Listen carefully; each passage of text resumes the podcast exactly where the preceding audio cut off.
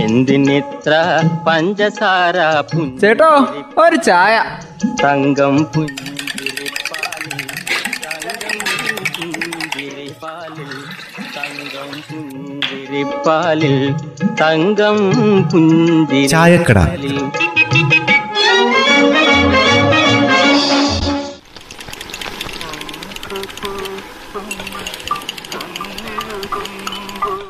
അമ്മേ ഈ കോവിഡല്ല അല്ല കോവിഡിന്റെ അപ്പുറത്തെ കാര്യങ്ങൾ വന്നാലും ഞങ്ങൾ പഠിക്കില്ല പഠിക്കില്ല പഠിക്കില്ല. ഓ അതങ്ങനെ വലിയ വിളിച്ചു പറയേണ്ട കാര്യമൊന്നുമില്ല. അത് ഈ ലോകത്ത് എല്ലാവർക്കും അറിയാം. അല്ല എന്നാ പുതിയ വല്ല കാര്യമുണ്ടോ? എന്താ മോനെ പാക്കറ ഇനി പഠിച്ചിട്ട് വേണ്ടേ? പഠിച്ചിട്ടില്ല എന്ന് പറയാൻ. കോവിഡ് കാലത്തെ അമ്മേ വാഹനാപകടങ്ങൾ വലുത് നടന്നു എന്ന് കേട്ടിട്ടുണ്ടായിരുന്നോ? ഒത്തിരി കുറവല്ലായിരുന്നോ? അതൊക്കെ ഞങ്ങൾക്ക് അറിയാം ഈറ്റിങ്ങൾ പുറത്തിറങ്ങൽ കുറച്ച് കുറവായിരുന്നല്ലോ. അത് തന്നെ കാരണം. ആ അത് ശരിയാ. ഇതപ്പോ ദേണ്ട കിടക്കുന്നു? ലോക്ക്ഡൌണിലെ ഇളവ് വരുത്തിയതോടെ എത്ര എണ്ണ റോട്ടിൽ കിടന്ന് പൊലിയുന്നത്? രണ്ട് മാസങ്ങളിടയിലേ എഴുപത്തിയേഴ് അപകടങ്ങൾ ഉണ്ടായത് പോലും. ആ പൊലിഞ്ഞതോ? ഏഴ് ജീവനുകളും. തീർന്നില്ലേ? ഡോക്ടറുടെ ഷോട്ട് അങ്ങ് പരിഹരിച്ച് ആ രണ്ട് മാസം കൊണ്ട്. സെപ്റ്റംബർ ഒക്ടോബർ മാസങ്ങളിലായിട്ടാ നമ്മുടെ വയനാട്ടിലെ എഴുപത്തേഴ് അപകടങ്ങൾ ഉണ്ടായിട്ടുള്ളത് നവംബറിലെ കണക്കേ അവിടെ കിടക്കുന്നേ ഉള്ളൂ. ആ ഈ കഴിഞ്ഞ ഒക്ടോബറിൽ തന്നെ അഞ്ച് പേരാ മരിച്ചത്. സെപ്റ്റംബറിൽ രണ്ടും. ആ ലോക്ക്ഡൗൺ കഴിഞ്ഞതോടുകൂടി വണ്ടി എടുത്ത് ചുറ്റാൻ തുടങ്ങി. അമിത വേഗം തന്നെയാ. ഒക്കത്തിനും കാരണം. ഈ ചെക്കന്മാരോട് ആര് പറഞ്ഞു കൊടുക്കാനാ? പറഞ്ഞിട്ട് എന്താ കാര്യം? അതെ ഈ ടൂറിസം സീസൺ തുടങ്ങിയതോടെ സംഘം ചേർന്ന് ഊത്ത കയറുന്ന പോലെയല്ല ഇങ്ങോട്ട് വരുന്നേ? ഒരുത്തൻ സ്പീഡ് കൂട്ടും അവനേക്കാളും വേറൊരുത്തൻ അപ്പ കൂട്ടും. അങ്ങനെ മത്സരിച്ച് മത്സരിച്ച് ഒരുത്തൻ എവിടെയും ചെന്ന് കയറും അങ്ങനെ തന്നെ ഈ അപകടമൊക്കെ ഉണ്ടാവുന്നത്. എല്ലാവർക്കും അറിയാം ഈ കാര്യങ്ങളൊക്കെ. അമ്മയ്ക്കറിയോ? ചെറിയ ജില്ലയാണേലും നമ്മുടെ വയനാട് ജില്ലയിലെ അറുപത്തിയാറ് ബ്ലാക്ക് സ്പോട്ടുകളുണ്ട് ബ്ലാക്ക് സ്പോട്ടുകളോ അതെന്നതാ? അതമ്മേ ഈ രണ്ടായിരത്തി പതിനാറ് പതിനേഴ് പതിനെട്ട് വർഷങ്ങളുണ്ടായ അപകടങ്ങളുടെ കണക്ക് വെച്ച് അതിന്റെ അടിസ്ഥാനത്തിൽ ചില സ്ഥലങ്ങളൊക്കെ സ്പോട്ട് ചെയ്തിട്ടുണ്ട്. അവിടം വലിയ അപകടമുള്ള സ്ഥലമാണ്. അതിനാണ് ഈ ബ്ലാക്ക് സ്പോട്ട് എന്ന് പറയുന്നത്. അപകടത്തിലധികം പെടുന്നതേ ഞങ്ങൾ ഇരുചക്ര വാഹനക്കാരാ അതറിയോ? അത് പിന്നെ പറയേണ്ട കാര്യമില്ലല്ലോ.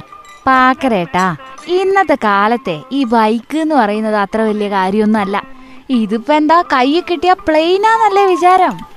ഓ ഓരോരോ പുതിയ മോഡൽ ഇറക്കിയിട്ടേ കമ്പനിക്കാര് വിൽപ്പന അങ്ങ് കൂട്ടും. എവിടെയെങ്കിലും ചെന്ന് ഇടിച്ചാലുണ്ടല്ലോ. പുറകിലിരിക്കുന്ന നൂറ് കാരണം ആ ചെന്ന് വീഴുന്നത്. അല്ല എല്ലാ കാര്യത്തിലും ഇടപെടുന്ന സർക്കാരും കോടതിയൊക്കെ ഉണ്ടല്ലോ. ഈ ബൈക്കുകളുടെ മോഡലിന്റെ കാര്യത്തിലും അതിന്റെ സ്പീഡിന്റെ കാര്യത്തിലും എന്താ ഇടപെടാത്തത്? അത് ശരിയാണല്ലോ. വലിയ വാഹനങ്ങളുടെ സ്പീഡ് നിയന്ത്രിക്കാനൊക്കെ വേണ്ടിട്ട് സ്പീഡ് ഗവർണർ ഒക്കെ ഇല്ലേ? വണ്ടിന്റെ ഡിസൈൻ ഒക്കെ മാറ്റുമ്പോഴേ അത് ഇടപെടേണ്ട സമയത്ത് തന്നെ ഇടപെടണ്ടേ? എത്ര കർശന പരിശോധനകൾ ഉണ്ടായാലും നിയമങ്ങൾ ഉണ്ടായാലും അതിനെയൊക്കെ മറികടക്കാനുള്ള ലൂപ്പ് ഹോളും കണ്ടെത്തും. ഇപ്പം ടൂറിസം സീസൺ അല്ലേ?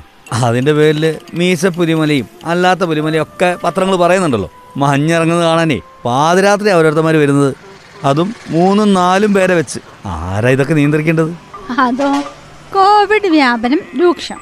ടൂറിസം വളരണം. അത് ശരി തന്നെയാ. പക്ഷെ ഈ വരുന്നവരെ ആരാ നിയന്ത്രിക്കുക വരുന്നവരെ ആസ്വദിച്ചു പോകും. ബാക്കിയുള്ളവർ അനുഭവിക്കും. വരുന്നവർക്കാകട്ടെ മാസ്ക് ഇല്ല ഹെൽമറ്റ് ഇല്ല യാതൊരുവിധ നിയന്ത്രണങ്ങളും ഇല്ല അതും കഴിഞ്ഞ് സംഘം ചേർന്നവർ മത്സരിച്ചങ്ങ് പോവുകയും ചെയ്യും. ആ പോണ പോക്കിൽ എന്തെങ്കിലുമൊക്കെ അങ്ങ് സംഭവിക്കുകയും ചെയ്യും. ആരാ ഇവറ്റകളൊക്കെ നിയന്ത്രിക്കേണ്ടത്? ആ പോയാൽ അവനവന് പോയി. ആ തിരിച്ചറിവ് വീട്ടുകാർക്കും ഉണ്ടാവണം വരുന്നവർക്കും ഉണ്ടാവണം.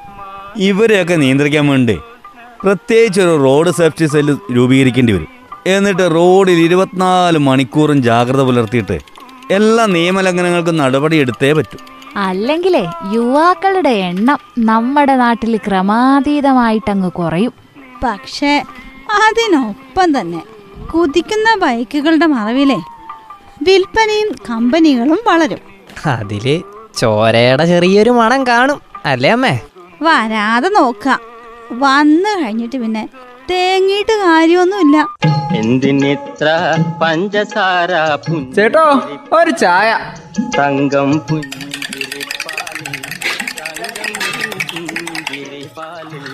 തങ്കം പുഞ്ചിരിപ്പാലിൽ തങ്കം. പുഞ്ചിരിപ്പാലിൽ